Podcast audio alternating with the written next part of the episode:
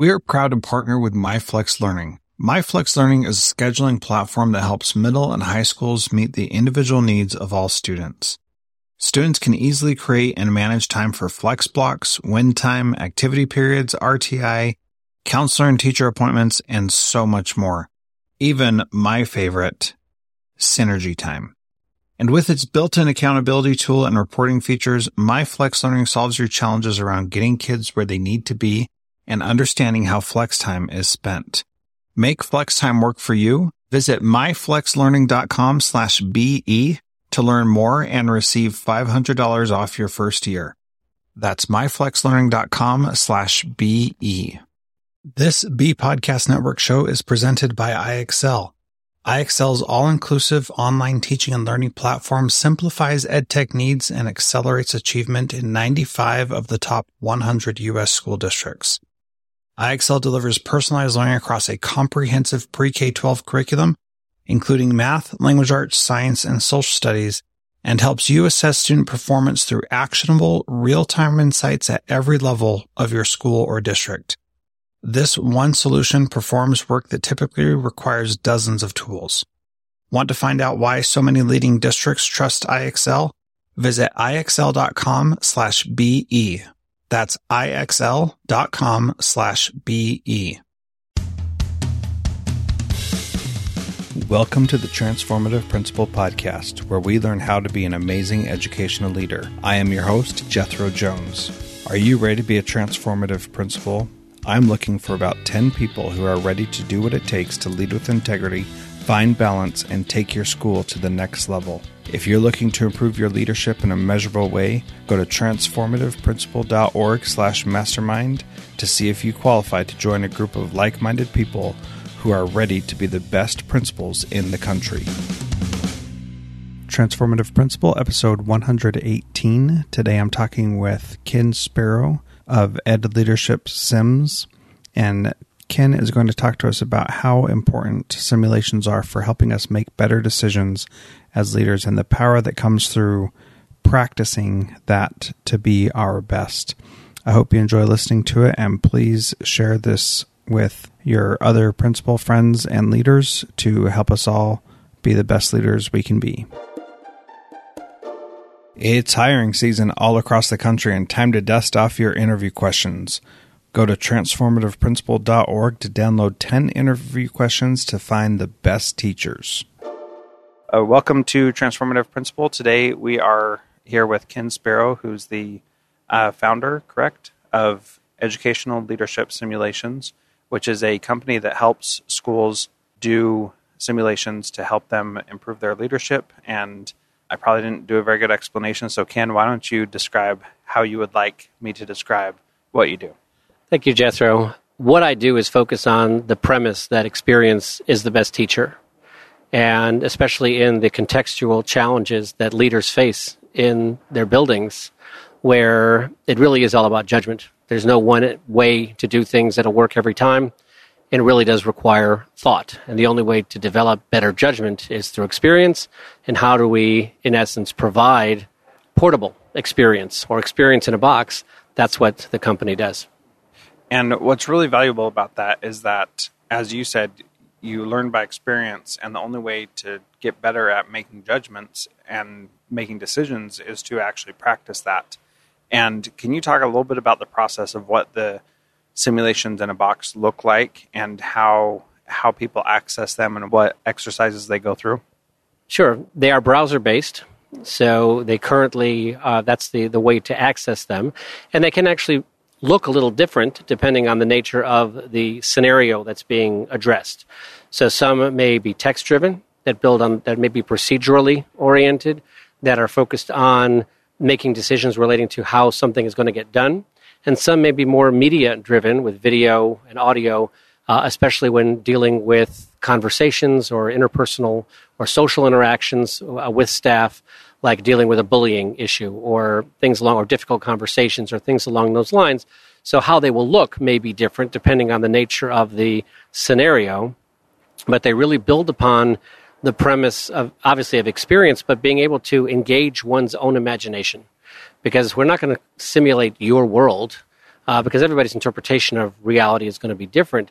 But we want to have it be familiar enough that it evokes in your own mind your own situations so that you can apply the experience that you're having to those situations to improve judgment in your day to day. Great. And before we get to a specific example, which is what we did today in a session, will you talk about why this kind of learning is so powerful and some of the experiences you've had with people who have gone through it that help confirm to you that it is a meaningful and powerful thing to do? Well, as I mentioned, experience is the best teacher, and we know that. So fundamentally, being able to focus on things where people are getting an experience as opposed to being taught. We have plenty of opportunities to be taught, but this is an opportunity to experience, to try stuff out, to fail, to actually do it poorly, but actually have it be a valuable learning experience. So that's the the um, the underpinnings of what makes this kind of approach so valuable, irrespective of the topic, because we go through many things during the course of our days in which maybe we don't give it thought because we've got too many things going on, and as a result, we end up dealing with the consequences. And when it comes to trying to develop folks who don't have a lot of time, who have way too many things, really important things, sitting on their desks that when they're focused on development for their own sakes, it is coming at a cost. So, but they know they need to be developed. So there's that trade off of do I spend the time, do I not spend the time? So you want to make something, if they're going to spend the time, it's got to be valuable. And it's got to be engaging because if you don't have engagement, you've got nothing. So if you're going to choose to spend your time, then it ought to be something that is on the, on the one hand engaging, it'll keep you focused, and then actually that it should also be developmental. The power of simulations really builds upon the power of stories. And we're always engaged, everybody, no matter what age you are, no matter what culture you're from, no matter who you are, everybody loves a good story. So the opportunity for engagement is there. And I've seen that, and I've run simulations text, totally text based, no media whatsoever, no virtual worlds, nothing complicated, no 3D graphics, just text. And I work with leaders of corporations, and I've worked with leaders in districts, and they are equally engaged because of the power of the underlying story. And what you, where you go from there, that's up to the situation that you're in, the scenario that you're playing, and actually what you're using it to help with. So, in terms of your ability to apply it.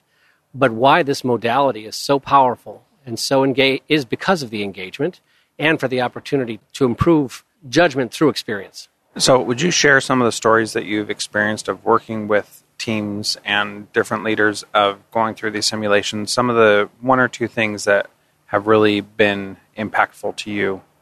Well, in one district that we're working, one of the things that was great from a feedback perspective is that they were running the simulations as part of their um, assistant principal academy. So the feedback that they got as they were adding this to the curriculum was first that the assistant principals were looking forward to the next one. So even though they weren't necessarily always oriented positively towards having to go through their development, in this case, they were actually, the feedback to the staff was, we're looking forward to next program. So, on the one hand, dealing with the assistant principals themselves, they found that very valuable. But when you take the experiential and experience oriented approach, what happens is, is you end up putting the learning back into the hands of the students, into the administrator's hands. They become responsible for their own development because it's their experience and, and how they develop from it.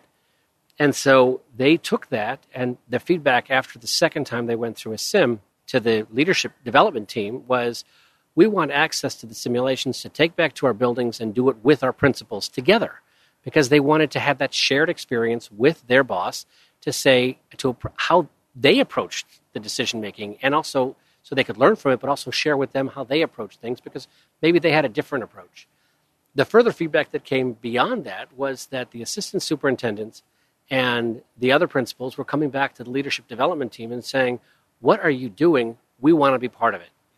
So, again, I'd love to say that this is just because how great my simulations are, but it's not that. What it is, is it's about the value that people have when you have a good experience. You just want it to continue, you just want more of it.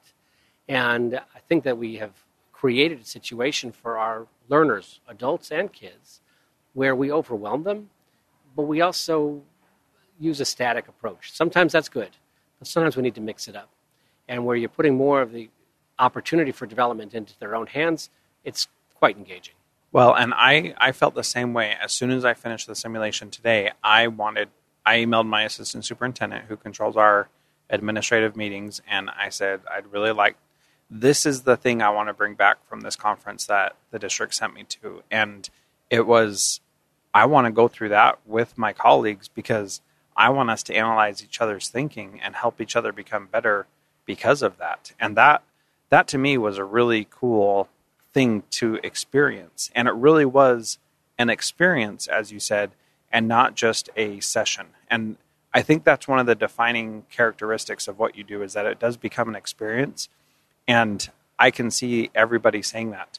Everybody's involved, everybody's making the decision, and you're arguing and debating back and forth with what is going on. So let's get a little more specific and talk about the sim that we did today and why you chose that and what the circumstances of that sim were.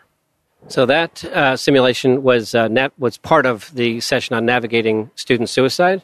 Um, we call it dealing with a student crisis or student in crisis. And again, part of the issue there is when you get into the challenge of judgment is understanding the challenges that we have as human beings in making decisions and the biases that we have and heuristics and we felt that if we framed it as a suicide sim, you'd start knowing that was what you're dealing with. And we wanted to be more of a discovery because unfortunately, that's how it happens. When you're dealing with experience, you're, you're starting with a decision, and all of a sudden, your SRO comes in and interrupts that decision and gives you the news that there is a student related shooting, and you're waiting for more information. And that's part of what experience is about because the suicide, when I met the, my co presenter, Janice Case, on her work in dealing with, uh, she's a consultant with NASSP and she does specifically focusing on the issue of suicide based on her experience. That is a situation in which deer in the headlights kind of response is unacceptable. And the damage is, is, is enormous in terms of what can happen. It's a terrible situation to start with, and it's not one that you want to screw up any more than we tend to because it's just such a difficult thing to navigate. And so, how do, for me, when I'm a carpenter with a hammer in my hand and everything looks like a simulation, when I hear things like that, really, really painful situations that are rife with opportunities for judgment and failure, that that's a perfect sim opportunity. And all we have to do is capture the beauty of, of this kind of approach is that it's not about getting it right. Because I can provide an equally good learning experience by having you tell me what's wrong with it. Because if the focus is on critical thinking, then it forces you to critically think to tell me what's wrong. So, although I wouldn't necessarily design simulations with that bar or the bar set that low, but it allows for that flexibility, which is that I don't have to create every unique particular situation because everything that we do every day is unique or has a level of uniqueness to it. And your ability to relate, to say what's wrong, what's not, what's different about my situation than that, is you critically thinking about your situation and the issues at play. And so being able to capture this kind of troublesome, difficult, emotional kind of scenario was compelling to me and was also, in terms of Janice's experience, being able to, and this gets into how people can think from a transformative perspective, is the process of simulating. If you can articulate an issue well enough to simulate it, you get to know it pretty well because you have to unpack say you're dealing with, you've had in mind an epic success of yours, or sadly, an epic failure. What was at play? But you didn't go into it thinking you were going to fail. You didn't go into it trying to fail. So, what went wrong? What was at play? Typically, in, in any issue that is complicated, is going to be complicated because of the inherent trade offs, the pluses and the minuses. Being able to articulate what was the minus that I missed, or the positive that didn't happen the way I expected it to? What were those things? And what other choices might I have made? And what would have been the consequences of those? And thinking things through, being able to unpack it both by identifying what the trade offs are and then to think through options, consequences, etc., is, is quite developmental in and of itself. And actually, Janice found it very cathartic because it helped her to process and understand the experience that she had in a more developmental way. I'm going to pause for just a minute here and talk about how you can help support the podcast. Thank you so much for listening. I learn a ton from doing this podcast, and I know you do too. If you'd like to support me in this, you can become a patron through Patreon, and that would mean the world to me. You can support me for as little as a dollar a month, but anyone who supports me for $5 a month or more will get the Transformative Principal members only feed, which releases the interviews as I record them rather than on a weekly schedule. If you've binge listened to any of the past episodes of this podcast, this is for you. And I know you're going to love it. So you're going to learn as quickly as I learn. And I thank you for supporting me. To become a patron, just go to transformativeprincipal.org. and on the right hand side, there'll be a little button that says Become a Patron. You can click on that and support me. Thank you so much for your support. Well, and what's fascinating there is that you can't control so many things that are happening. And there, in a situation like a suicide, there is obviously a failure no matter what the outcome is, right?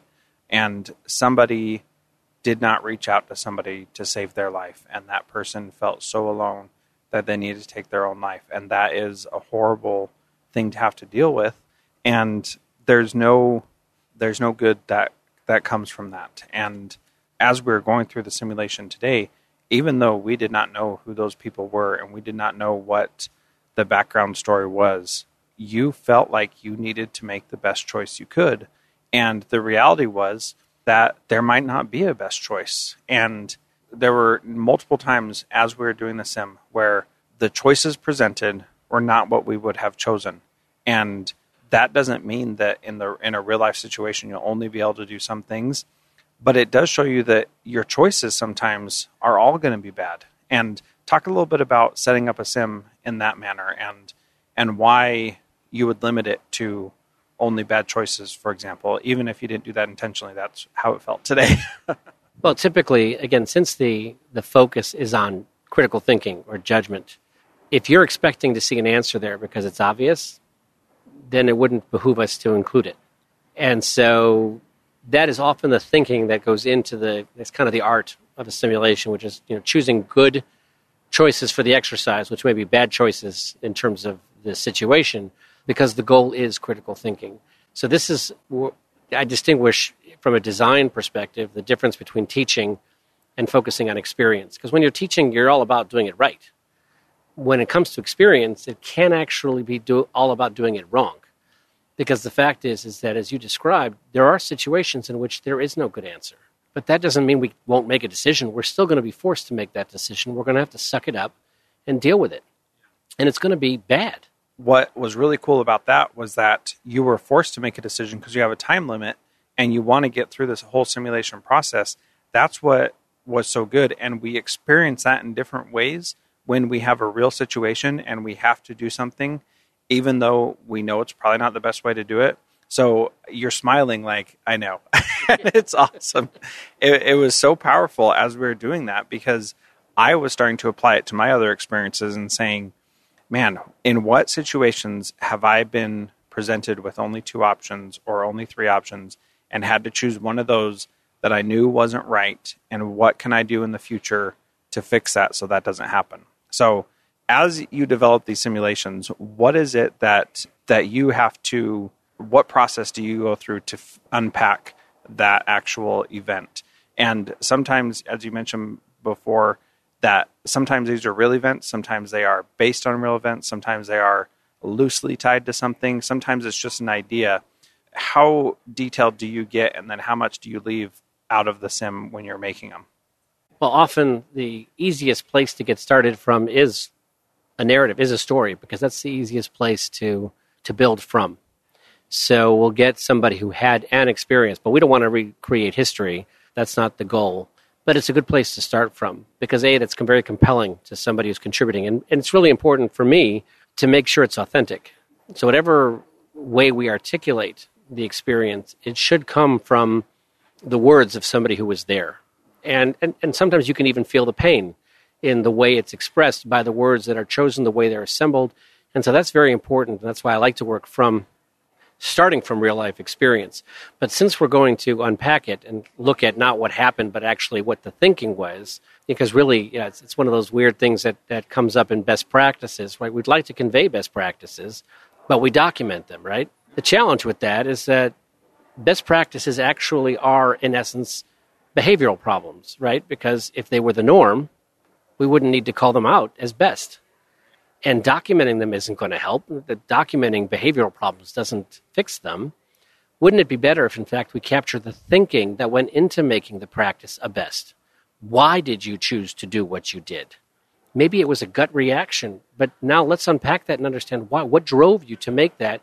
And what did you do that instead of? What could you have done? What might you have done in that situation? And as we can begin to see, because that's something that becomes then transferable. Not so much what you did, but why you did it. Uh, how did you read the situation in your building? How did you read the situation in your community? How did you read the situation relative to the morale of your staff and their ability to respond? So, in the moment, you may have made a gut decision because your competence as a leader and your perception of or lack of competence as a leader and missed perceptions, what was going on there, because those are the things that are often difficult to relate to, especially things like the different stakeholders. It's on the one hand, we can focus on the issues happening in the moment right in front of us with a student, with a parent, with a te- faculty member, whatever the case may be, and lose sight of what's going on outside of the room. Like, as a result, a consequence of your choice, you may make the best choice you can with the person you're sitting with and get fired because, as far as the district, you're against policy. So, you are you able to keep in mind these trade offs that are at play? And maybe sometimes, like you said, I'm going to have to sub optimize because the best decision I can make here is not the best decision for the person, but it's the best decision for the entire situation. And sometimes that's just the way it is. And being able to, A, think that way, and then have the wherewithal, the resilience to actually make that decision, make that call.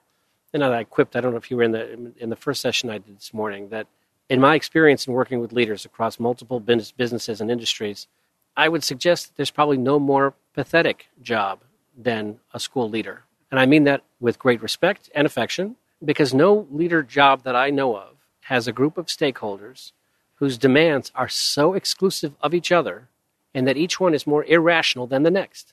So no matter what you do, no matter how right your decision is, somebody's going to kick you in the gut and it or somebody's and so the, the ability to understand what's going on, anticipate, and even when you don't get it right, at least you thought about it. And when you do get called to the mat, which you probably will, you can explain it. Hey, I did this because, and again, it may not be the right thing, but it wasn't because you weren't thinking.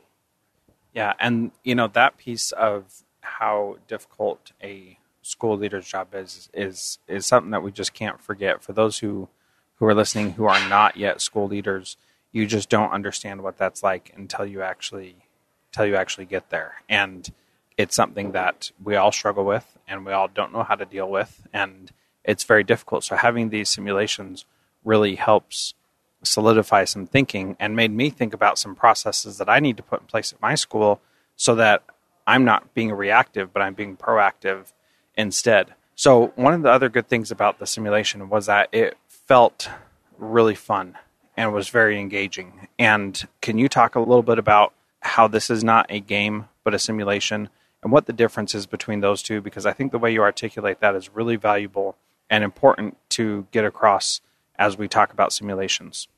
Yeah, the I came across a, a definition of simulations versus games, which I found very compelling, or I made that interpretation, but a, a distinction in, in terms of interventions, which is alternate reality versus alternative reality uh, in terms of how we think, how we operate, how we can improve the way our brains process information, there's a lot of value in pattern matching and being able to capture the context, the gist of what we do in the learning process of learning how to do things better or focusing on doing things better.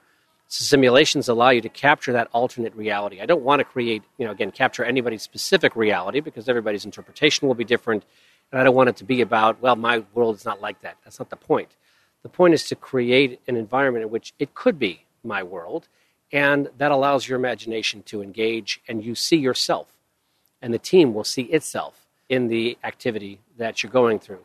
And I distinguish that from games, which are alternative reality, which is fantasy, which is something other, which has a whole different learning process. And I don't want to take anything away from it, but by thinking about creating, capturing a context that we can relate to that engages our imagination so that the learning isn't dependent on what's on the screen, but it's actually what's going on in your head and also what's going on in your colleagues' heads or your peers' heads, because the opportunity for social learning, creating an environment where it's not about you, it's about the team.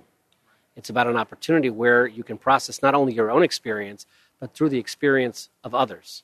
and hear perspectives that you wouldn't otherwise know because you can't see what they see unless they tell you, and have that be a vehicle by which you can A, learn something, but also get an appreciation for that other person.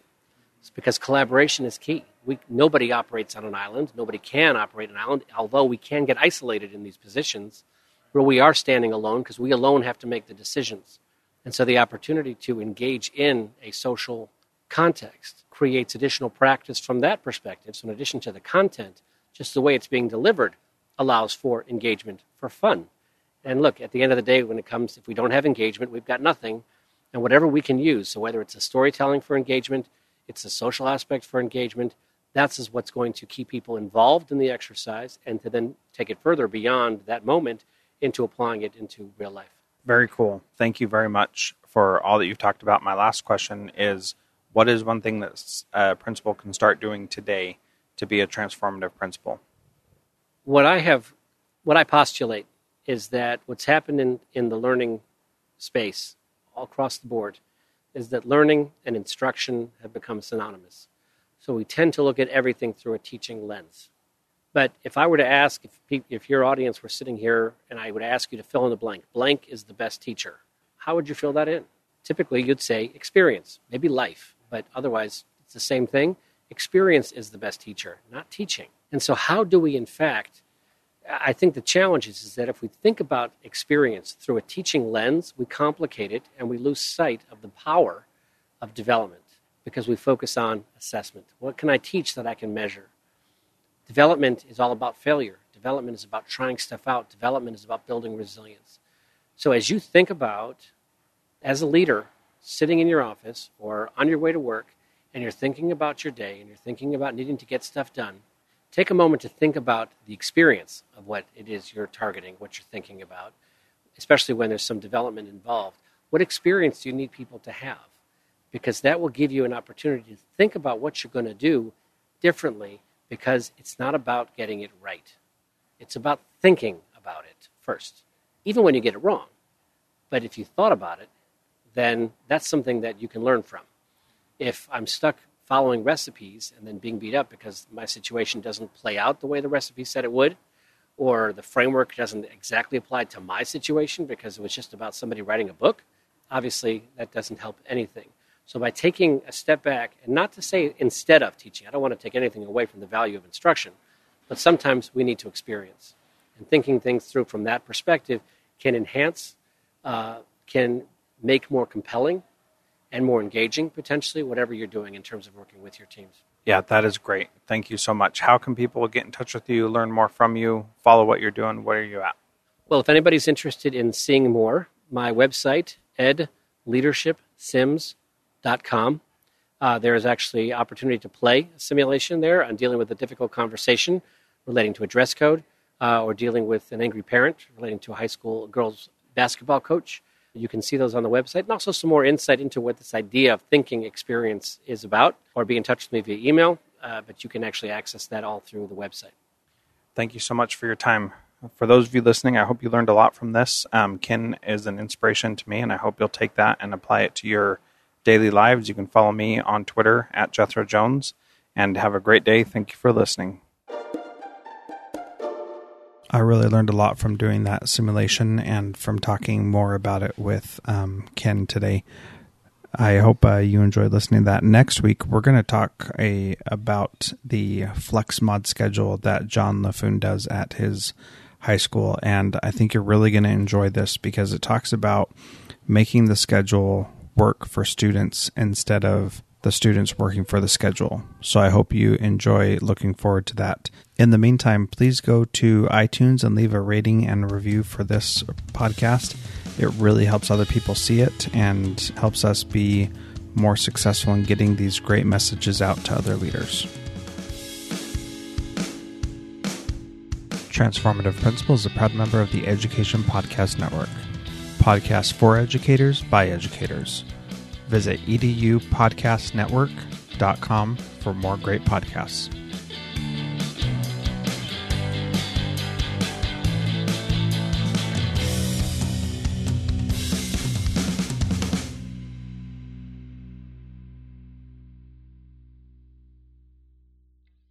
Do you want to simplify your school's technology, save teachers time, improve students' performance on state assessments? You can do it all, but don't waste another minute. Head straight to ixl.com slash BE to learn how IXL's research proven teaching and learning platform can help you achieve all these goals. That's ixl.com slash BE. There are lots of solutions out there for giving students what they need when they need it. But when do they actually do all of those things? You need flexible time. When added into your master schedule, flex time enables students to get extra help or intervention, meet with teachers, make up work, get physical exercise, and try new enrichment offerings. If you're thinking of giving it a try, check out MyFlex Learning, which unlocks the benefits of flexible time without all the headaches you get with it usually. Its intuitive design and SIS integration makes implementation and training a breeze. Make your flex time work for you. Visit myflexlearning.com slash BE to learn more and receive $500 off your first year. That's myflexlearning.com slash BE.